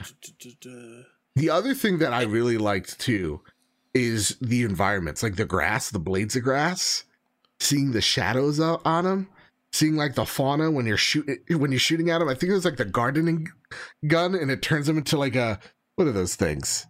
What are those things back in the nineties? You, you make them grow like Chia Like you- pets? chia pets. Yeah, chia chia chia chia.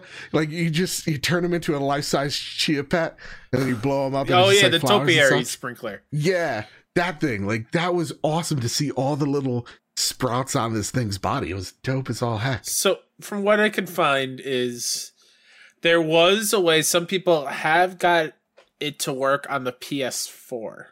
Mm. But I think it has something to do with a certain upgrade thing Okay. that you have to download to either the controller or the PlayStation 4. I don't know, but there are videos of showing it working on a PS4, which is Okay. cool. Okay. So yeah, that's nice. Yeah. I, I'm gonna I'm gonna look into it a little bit more because it's something we keep on constantly planning to do, but things constantly plan like you know constantly change, Yeah. and so it is like a big investment of just like this thing's a hundred bucks on its own, and then we got to see what things that she needs like joysticks and whatnot, and that Sure. costs like 50, 60 bucks. You'd be surprised how expensive Yeah. they are. Yeah. So, yeah, it's it's something to definitely look into. But I love that more games are taking that initiative, and you know we saw it with uh The Last of Us Part Two, and I think I said it on stream. It's like the thing that's the thing that, that is is awesome about this is now it's not people aren't just able to play the most depressing game in the world, but they're also able to play something that's fun and whimsical and cute and Sure. adorable. That is Ratchet and Clank, and um yeah, I love that to see more Sony studios take on accessibility in a big way. You know, Yeah. Kyle, this one comes from Benji Sales. We get the Resident Evil 8 reviews. So take it away because there's a, there's a lot of reviews for sure. Yeah. But uh yeah, go for it. Game Informer gave it a 9.25. GameSpot a 9. Easy Allies a 9. Windows Central 4.5 out of 5. PC Gamer 85 out of 100. VG 24 7 a 4 out of 5. GamesBeat 4 out of 5. And IGN gave it an 8. Now, usually we have like all the little reviews there, Yeah. but because Greg Miller was on, I was like, I don't want to just read. Oh. EGM also gave it an 8. That got All right, pushed down cool. to the other page. I forgot that one. So I want to also end on this note. Metacritic right now sits at an 84. Open Critic as well sits at an 84. Usually Open Critic's a little a little higher, right? I Usually- guess so. Yeah, I usually. feel like Open Critic's a little bit more forgiving. Mhm. I, I say that there's more uh yeah, there's more sites on there and it's weighed a little differently. Sure. So yeah. that said, Kyle, you we've been playing a whole lot of Resident Evil. We just did our Road to Greatness episode for RE4 finally because Apple delayed that episode for us. Uh, so thank you all the patrons waiting for that episode. It's coming uh, at the end of this week. Really excited. We got a lot of thoughts on that game. But you've been going down the rabbit hole. You're Yeah. like, I'm not just playing Resident Evil 4. You played Resident Evil 7 Mhm. you beat that and then you almost gave yourself car- you almost went into cardiac arrest last night playing resident evil 2 remake Yeah, for anyone that doesn't know, it I had a panic attack. It, I don't know if it was from Mr. X. I don't know if it was uh, the realization that Greg Miller was going to be on the show the next day. Uh, but yeah, I was playing the game.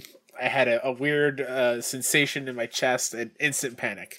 Like the kind of panic attack where every single cell in my body was tingling and I was warm and sweaty and shaking. It was not fun. So, am I excited to get scared in RE Village? No. But will I? Probably. Uh, honest to goodness kyle can i get real with you yeah.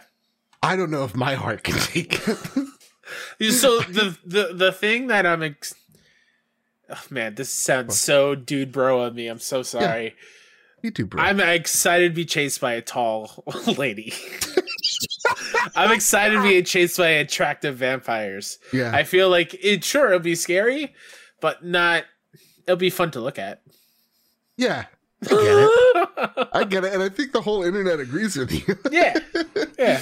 um because the the one thing is like resident evil 4 which you know what we didn't do on the road to greatness? We talk we did not talk about how scary the game was. I think we kind of just glossed over it. It's not too scary. This no, we we talked about it. We talked about the sound. you're right. A lot of things happened Yeah, yeah, yeah. and so like it, it was scary. It still held up. But wasn't like the scariest thing I, i've i've ever experienced. The sound Mhm. definitely carries that game. But the thing that we've been playing which we'll talk about in just a second returnal. That game is surprisingly really fucking creepy and i want nothing of it sometimes and so like Oh yeah. i'm already just tensed up by playing returnal and all the weird cutscenes and making me actually afraid of an astronaut uh, that i don't know if i can go into village right now i'm actually kind of considering i'm like maybe i wait Mass Okay. Effect's just around the corner. That's fair. So maybe I hold out for Mass Effect, but at the same exact time, I really, really love Resident Evil. Like I am a new fan. I would love to experience it. And seeing all the high marks, it seems like they got another hit on their hands, which is awesome to see. Um, I'm also very interested in how you get captured and what happens when you do by Big Tall Lady. You know? yeah. to each his own, I guess. uh, that said, yeah, we're really excited. I think you're going to see a stream or expect a stream uh, going up. Link down below to our Twitch if you want to get in on that Twitch.tv action. slash PS Trophy Room. Absolutely. With that, let's re-enter the Sony Pony Express. Yeehaw! Yeehaw! Yet again, Kyle, yet again. Uh, Dustin Cunningham says, which platinum trophy has the hardest slash grindiest for you guys to get? Also, congrats to you and Jen on the baby, Greg. Greg acknowledges it, nods, and says, thank you, good sir. Yeah, Um, sorry. He had hour time restraint, so we couldn't ask him all How dare things. he make time for us? Also, hi Kyle. Dustin. I love you. Hello, Dustin. Kyle, what is the hardest, most grindiest trophy for you? I'll tell you right now, Returnal's up there. I'm about to say Returnal.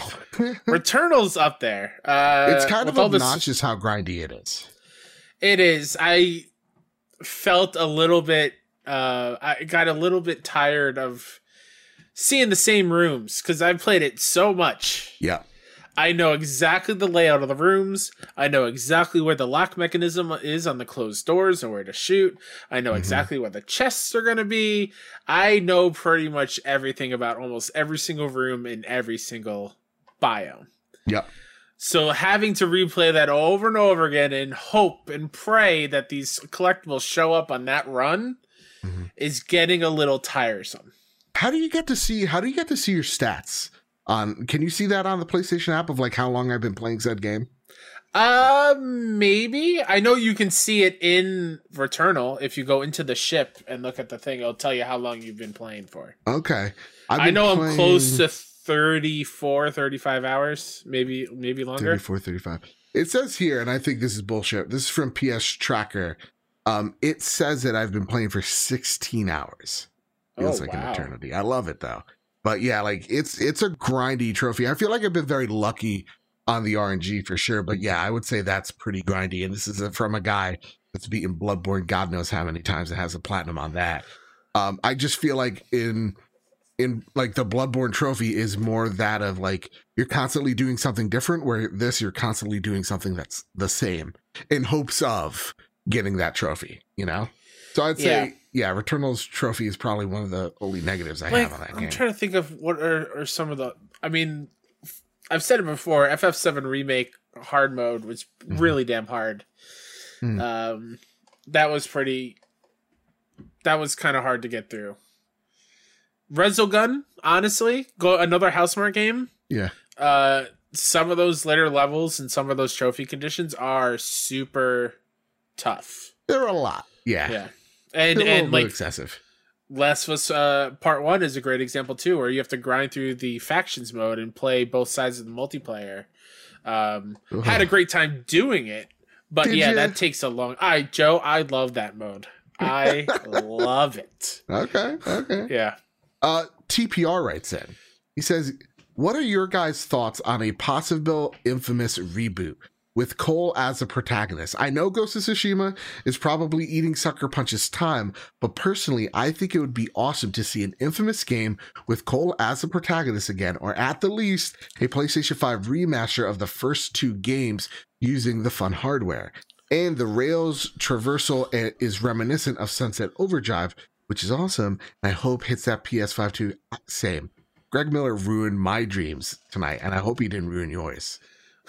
I really hope so, but no promises here. Even if it's just support, sequel still crossing fingers. I, I'll still, I'll believe, I'll believe because you believe TPR. But would you like them to revisit Infamous, Kyle? Absolutely, I do. I I would I love Infamous. Um, I love Ghost of Tsushima not as much as you do, Joe, but I still love that game. I just I think As much as I love Second Son, it is not what I think of Infamous when I think of Infamous, the the, the Mm. IP, the franchise. I think of Infamous Two. I, I I think of how good that game is and the characters of Cole and Zeke. Like those are my those are my guys. And so Mm. I would love to see an Infamous game with Cole as the protagonist, or if they're going the bad guy route where he is the bad guy. Uh, spoiler alert: if you've never played Infamous, there. I mean, there's good and bad options, yeah, but and it's been way ten plus years, so y'all need to chill if you yell. the way two ends, I believe. Yeah. he's like It's- the big bad.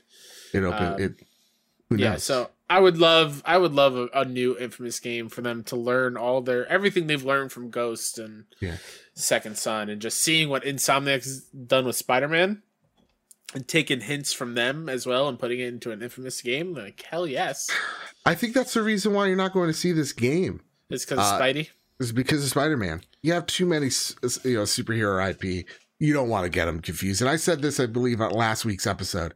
Z could die in a fire, and I would feel nothing. You could make that the cutscene. You could make that the bad. The bad option is like you start the game and Cole set Sure. Zeke on fire. I'd side with Cole. Man, get now here, now now like, I know why you didn't ask this question when Greg was here, because Greg's PlayStation icon is Zeke. Is it really? yeah, he would kill you. Hi, Greg. We didn't get to catch up on this. Zeke is the fucking worst. oh man. I, I I can't stand Zeke one bit. Uh, so yeah, uh, I think also Ghost of Tsushima being so popular, so in you know like what is it, six point five million copies of that game, like in, in less than a year, like that's tremendous. So just do it, give us another Ghost game. I don't think there's the real need for another Infamous. I'll say that. I'll stake my claim in it. I'll stake my claim in it, Kyle That because like I hurts. played two and I'm enjoying what I'm playing. Don't get me wrong, but like I'm playing Second Son as well. Just like what I was playing before, I was I was uh, hopping on Returnal. And I was just like, yeah, this is all fine, but nothing strikes me as like, oh, I I want this back. You know, I get the, I, I get why people love uh Cole so much and people want him back. So maybe you test the waters with a reboot or you know some type of remake or remaster, but sure. honestly, I don't think you need to. I think Spider Man just has it. That is your superhero. You got it. You know, the one thing that I remember a lot of people saying is like, man, if only Infamous was X Men. You know, that would have been Oh. awesome. Um, Oh, so like now that we have an IP and a superhero people really care about in Spider Man, I don't think it just I don't think it makes sense. That's that said, last question on the Sony Pony Express is, and it comes from Mr. Matt, my driving instructor, question mark, question mark, exclamation point, emails us in. Emails Kyle. So you know this guy's old fashioned. That's why I'm thinking Mr. Matt, my driving instructor when I was a child, might be emailing us in. He goes, Hey guys, I sent a five star review and received a shout out a long time ago. It was under Mr. Matt, and I can neither confirm nor deny if I was your ins- driving instructor, Joe, but I have never taught a driving lesson in my life. Depending on who you are, neither did Mr. Matt. but who am I to take away the thought from you? Always remember 10 and 2. I always just go solid 12. I drive with one hand. Sometimes I just do are one. you, you just rolling down the street like this? Yeah, I guess I'm fulfilling a Hispanic stereotype when I do Oh, it, but boy. it's when I'm the most relaxed. Uh anyway, like he says, anyway, I hope you and Kyle are uh get into a great discussion and hopefully provide some inspiration. I'm on my 98th platinum and two Hey. trophies away from getting the plat in GTA 5. I assume because of how big GTA 5 is, that's a huge fucking deal. My question is, shall I do a quick platinum for 99 and have GTA for 100 or get the plat and have my 100 as either of the following? Ghost of Tsushima, Horizon Zero Dawn, Bloodborne, Mafia, Death Stranding, AC Origins, AC Odyssey, or any of your suggestions. Kyle, you know what I'm going to say. I know what you're gonna say. You got to make that trophy feel earned. Oh, are you not gonna read the rest of it? Oh, sorry. I believe getting the 100th should be a special game. My first was Arkham Asylum back in the day, and I Oh, yeah. won't list all 98th eight because who wants to read them? I would, I would. not on the show, but I would read them. Uh, keep up the great work. love the podcast. We love you, Mr. Matt, my Thanks, driving Mr. Matt. instructor. Again, who knows? It could be him, Kyle. It could be him. 10 and 2. He again. Hey, Mr. Matt, you want to go to Dunkin' Donuts? That's how he talked. oh no. Him with a little mustache. That's how we would end the driving session. He would take you to this Dunkin' Donuts that is this crazy intersection where like like people get off from the highway on, and then there's also people trying to get into the Dunkin' Donuts from the road. Like it's an off ramp and an on ramp and just a main road, and you're you have to go to this Dunkin' somehow, and you're under pressure. It's a main road. You have to make a right or sometimes even a goddamn left. They'd allow that. New Jersey's sometimes reckless. And Mr. Matt wanted his medium iced coffee, light and sweet, with three sugars. And sometimes he get you a coffee.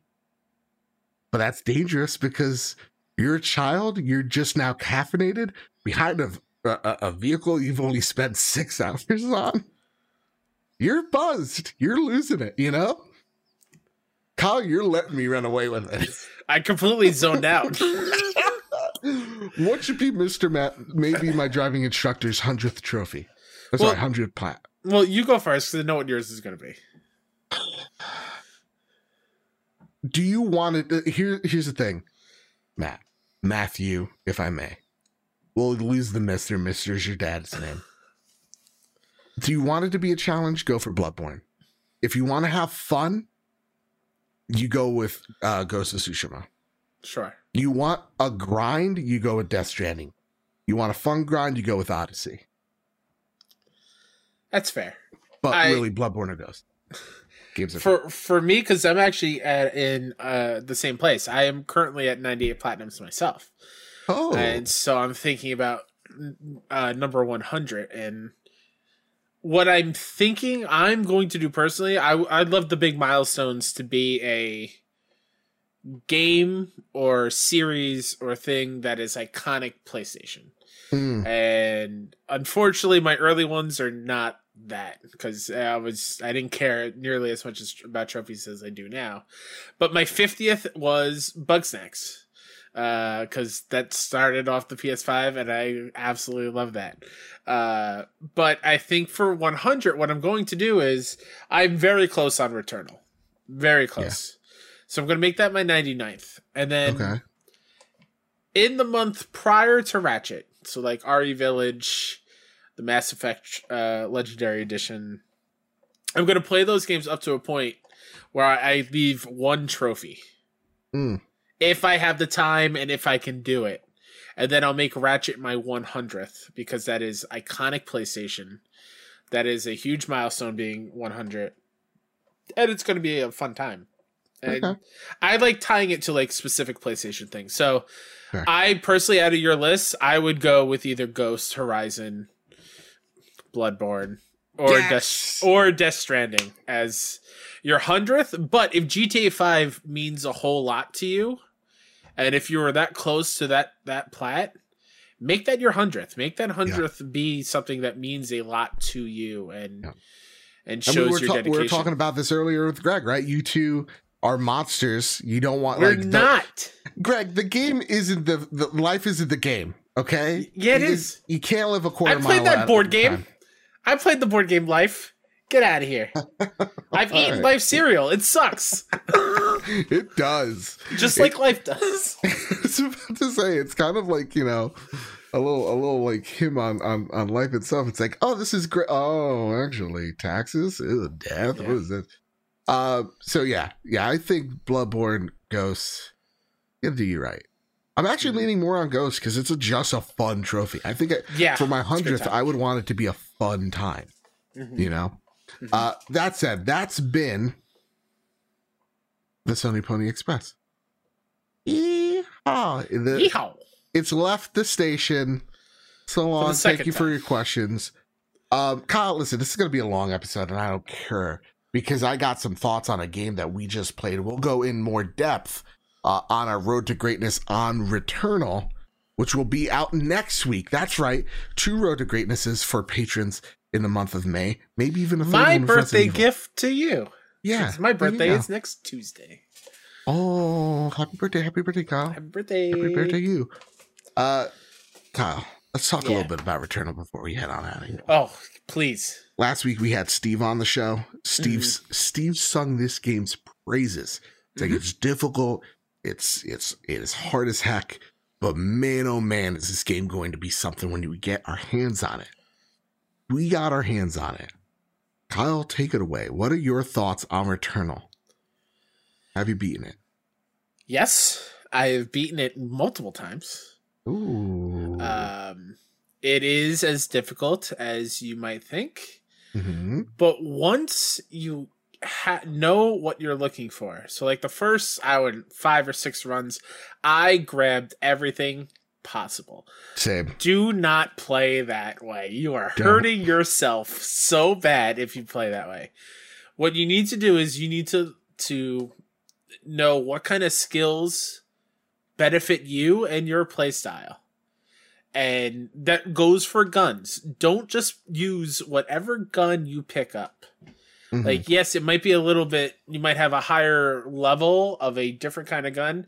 If it is not your playstyle, you leave that thing. Yeah. I only use two guns in Returnal. Two. two Dose. dose. Um, that is the carbine and the Hollow Seeker, which is a Same. light machine gun. The Yeah. Hollow Seeker, I feel like, is the best damn gun in this entire game because when you use it, the permanent buffs that you get that are tied into it spawn a portal uh, laser that just shoots enemies alongside you, as well as they, I believe it's called ser- uh, serrated projectiles Yeah. which acts like acid damage. So it just damage over time when you hit enemies, and the green bar, their health bar turns green, and it slowly goes down even without shooting them. And it's just it's so good, and there's so many bullets, so many you can melt through bosses and enemies in no time. But the, the thing about Returnal, uh, other than just that one singular gun, it is a great time Yeah. the the audio is perfect uh like you you mentioned earlier there's it is creepy and the creepiness sets in at the fourth biome and i Oh, do not want to spoil it but there is creepy organ music playing Oh yes. throughout the whole biome and that is my favorite one because of that It's It is actually my so favorite good. boss fight as well. Yes, fourth biome. agreed. Agreed. But yeah, it, Returnal's fantastic. It's well worth the seventy bucks if you're here in uh, the Americas. Uh, it's well worth your time. Uh, it rewards your time too. It's yeah, you will die a whole lot, and yeah, it'll take a bit to get through this game if you are not like if you're if you're not super good on dashing and jumping around projectiles and through projectiles and whatnot. Uh, but the good thing that it does do that rewards your time is after the third biome, when you get to the fourth one, when you die, you restart at the fourth one. Yes. So there is a decent checkpoint there, so you don't have to go all the way back, which is fantastic. But the thing that does suck, and right now it's it is a problem. Even for Yeah. me, I feel like it is definitely a problem, is that there is no saving in a run. So Returnal's a roguelike, which means when you die, you start at the beginning. So if you went to the third level, you die in the third level, guess what? You're all the way back in the first level. And as as daunting as that makes may seem, and yes, this game is very difficult. Um, it wants you to learn its language. And that's what this game's really doing. If you played games like Furi, uh, you've played games like this. If you've played any of the Housemarque games like uh, Nex Machina or Resogun, you know that these things are bullet hells and it rewards you for perfection. So if you don't get hit, you can, and you keep doing damage or keep killing enemies as you go, you'll actually get a bonus modifier for, I believe, both the collectible stuff you get in the game as well as damage you do to your to your enemies. Yeah, your adrenaline Um, goes up up to five, Yes. and including that, it'll enhance melee damage, regular damage. Mhm. Um, certain boosts with like parasites you pick up will give you a shield at a certain point to shield you from one hit, so you don't lose that adrenaline. So yeah, Yeah. And as daunting as it may seem, once you unlock like biome two or biome three, those things come rather early in your levels, either though every level's procedurally generated. Um, they come usually uh, really early into your run, but there's some strategies that you can have. Like, for example, the first level, you could clear out the first level, go back to your ship, rest at your ship. You'll actually get health back. Keep on resting until you're at full, and then collect all the health orbs. And then all of a sudden, you you increase your max health, and you're kind of like a juggernaut throughout most of level two or level three. Uh, and you get to have those mistakes. But Returnal really wants you to speak its language. There's so Yeah. many parallels between Returnal and uh, a Bloodborne. No jokes aside, you know they're relentless in teaching you how this game is going to run, and it also relies on the f- the frames, getting the frame right, knowing when you're invincible. Like dodging, you could go through laser beams when you're dodging. You can again dodge enemy attacks, or when you grapple, you you have an inci- uh, invincibility frame there, and no one can hurt you. So you can kind of manipulate the game around you to help get and clear the next room. Mhm. The the fights are fan fucking tastic, Kyle. oh they're yeah. they're excellent. They're a whole lot of fun. Mhm. And yeah, sometimes the RNG doesn't work in your favor, but you manage and you adapt and you're constantly making bets. And when the bets pay off, it's so, so rewarding. And when you're fighting, like, you know, any of the bosses, their heart is all hell in the beginning. But again, once you speak that language and you understand it, the bosses are not actually that hard. yeah. I, I, I in one run, which was under two hours, I cleared biome one, two, three, and four. It's once you get to know what this game is and you open your eyes to it, Mhm. it just becomes a whole lot of fun. I Absolutely. absolutely love this freaking game. It is Yeah. my game of the year right now.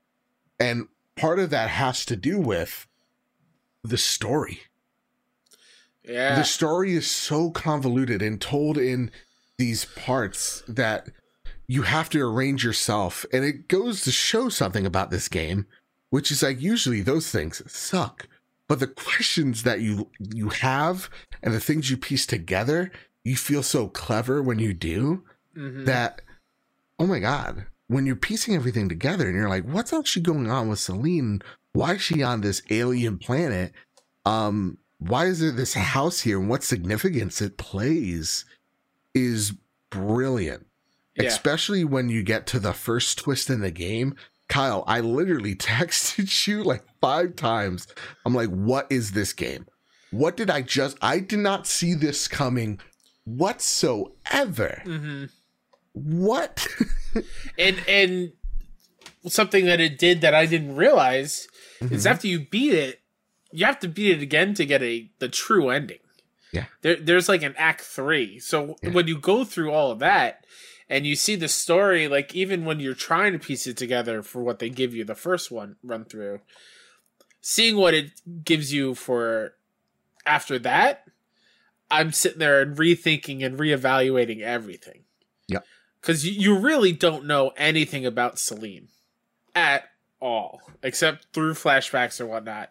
And like you said, yeah, there is there is a point halfway through uh, that kind of gives you a great framework for what Celine is going through Mhm. and how insane it is and how how desperate that makes you feel as a player and how desperate you feel like Celine. You feel like Yeah. you are desperate to end the cycle now yeah and, and and end it once and for all. And like it is Housemarque. My God, amazing. fantastic Uh, fantastic a couple couple gripes though.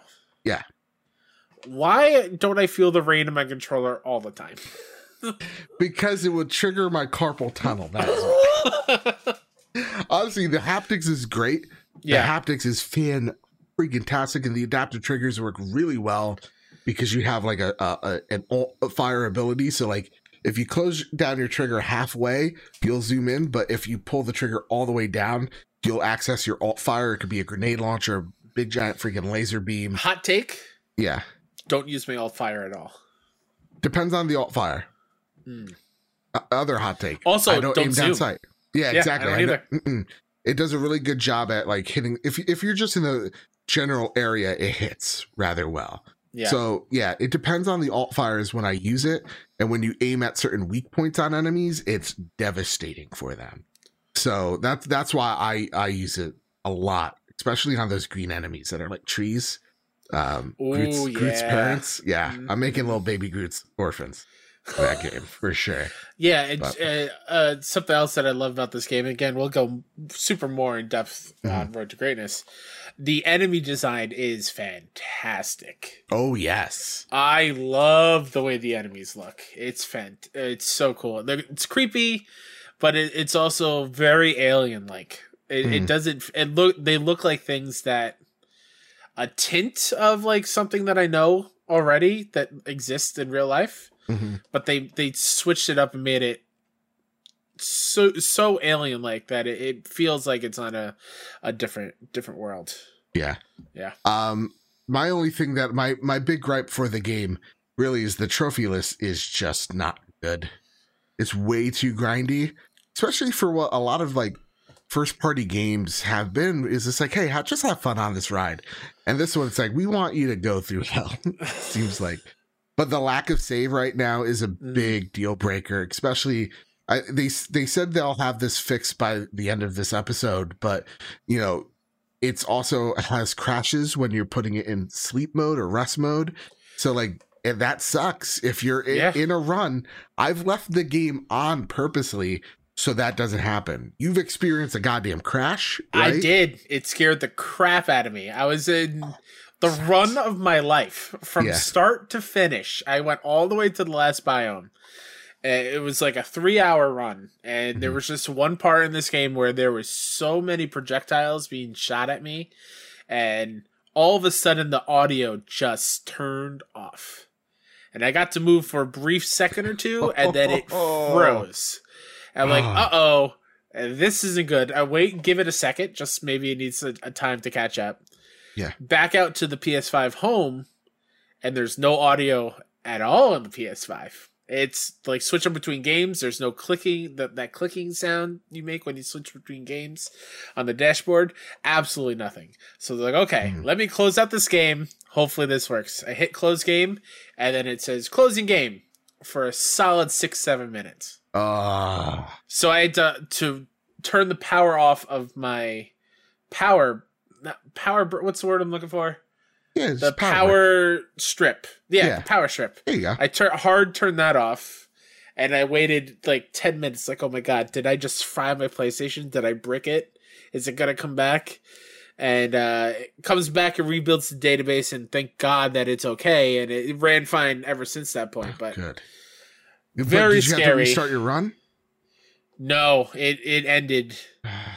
It ended the run, but Yeah. it saved everything I did in that run though. Okay. Okay. So all the collectibles and Give it stuff, tick. it's Yeah. whatever. So thank God. Yeah. But Yeah. We'll take props for that. That said, your verdict on Returnal, you're awfully pleased with. yes, must buy. Yeah. Yeah, same here. And again, those issues that we've been having apparently are going to be solved within the next day. So within mm-hmm. this episode coming out, bam, it's there. I will. I let me retract that last one. Must buy Oh. with an asterisk. Oh, okay. If roguelites are not your thing, Mhm. if you know for a fact that they're not your thing, do not buy it. okay. Because I know you're not gonna. It's gonna feel like a chore. It's gonna feel like you're not gonna have fun playing it and dying repeatedly and starting all over again. Honestly, this isn't the, my first roguelike that I've beaten. So I'm I, I'm really awesome. It's it's really awesome to see Sony take a chance on Ho- Housemarque and them see you know seemingly really nail it and, and knock it out of the park. So Mhm. yeah, I I really dig in Re- Returnal. Um, I was really surprised because I you you know me and audience knows I really loved Hitman Three man. Yeah, That was that was that was a game for me that I've sunk a hundred plus hours into. And Returnal is really, you know, also voice acting by the actress as well that plays Celine. She's also the handler in the Hitman series. Knocks it out of the park. This is a solo experience. The whole mm-hmm. story, every character is just her. And the voice lo- logs, which gives it a very Bioshock esque feel when you're going through the world. And dude, some of the things she says are completely demented. And like when the audio call ends or when a log ends, Celine's like, I don't want to become this person. Yeah. And you're like, yeah, because there's, there's, it's, it's strange. And I Yeah. can't wait to get the true ending tonight. Uh, because I will, I will have this thing plat by the end of the end of the week. That's that's for sure. Uh, other quick question. Go for it. What we saw before this game came out, there were Yeah. things of like we would come across dead scouts and they would turn into monsters. Am I wrong in that? No, you're not wrong. That, that hasn't happened. Not happened once. And last last run that I I bopped in and I got a notification in game Yeah. that said so and so scavenged your corpse and took a parasite off of you. Huh. I have not once had that option for me. Strange. Very strange. Hmm. Unless that's part of the update. Perhaps, perchance. I don't know. It's very, very odd. well, that said, that's been our thoughts on Returnal. That's been the trophy room. What an episode ha- has been for us here. It is a wild because, again, this show would not exist if it wasn't for Greg Miller. We would not know each other if it wasn't for that man. Nope. And it's so weird because this show was birthed out of the fact that, you know, Greg Miller wasn't going to do his PS I Love You show Yeah. anymore. And I Thanos gauntleted it. We got together. We made a podcast baby. And now we're podcast parents. Yeah. It's weird. It's weird for you to say that, and even for me to say that. Like the show wouldn't exist without Greg. Yeah. And uh, 100% honestly, and this is Mhm. not a joke.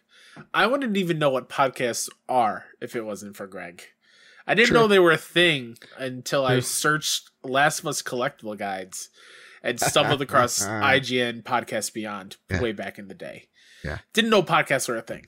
So without him, like literally all the the content that I've made and podcasts I've sat down and talked and met incredible people to talk about their passions and have them talk with me about their passions. It's opened up a door that I will never close. Mhm. That part of my brain that I never use is being used to its fullest capacity. And I'm just beyond thankful for what he's done for me, for us, for potentially millions of other people like like us who just love PlayStation and love video games. Like it's crazy and humbling and just honored that he was on our show. Like it, ah, man, it's gonna be a long time to digest this one. I'll tell you that much. As we've been talking, I've been digesting it. So, Kyle, that's been the trophy room, baby. I hope y'all enjoyed it. Uh, next week, make sure rate us five stars on Apple Podcasts on iTunes. It really does help. Um, Apple is now working 110% normal now.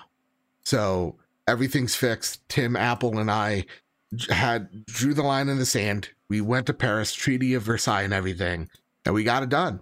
We we said, okay, Trophy Room is back 100% on Apple Podcast.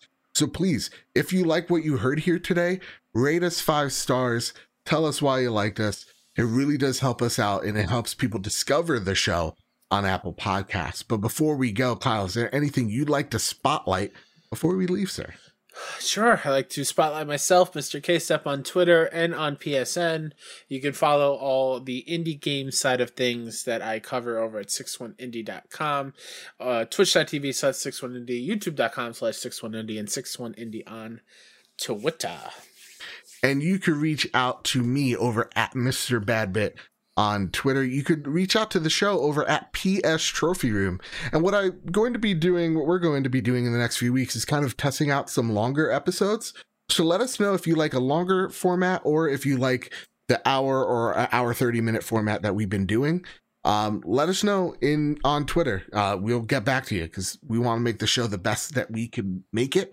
And um, yeah, uh, we've heard some really positive feedback so far. So we're going to keep doing it if y'all keep loving it. That said, again, find us over at Apple Podcasts, Spotify, Google Play, wherever you find a podcast service, you can find the Trophy Room there. And you can find the Trophy Room over at the Trophy Room Show on YouTube. Find the video version, see our lovely faces on it. And once again, I want to thank our amazing patrons for making this show possible over at PS Trophy Room. So, with all that said, with all that out of the way, everybody, keep your wits about you, keep hunting, and keep playing PlayStation. See y'all. Love you.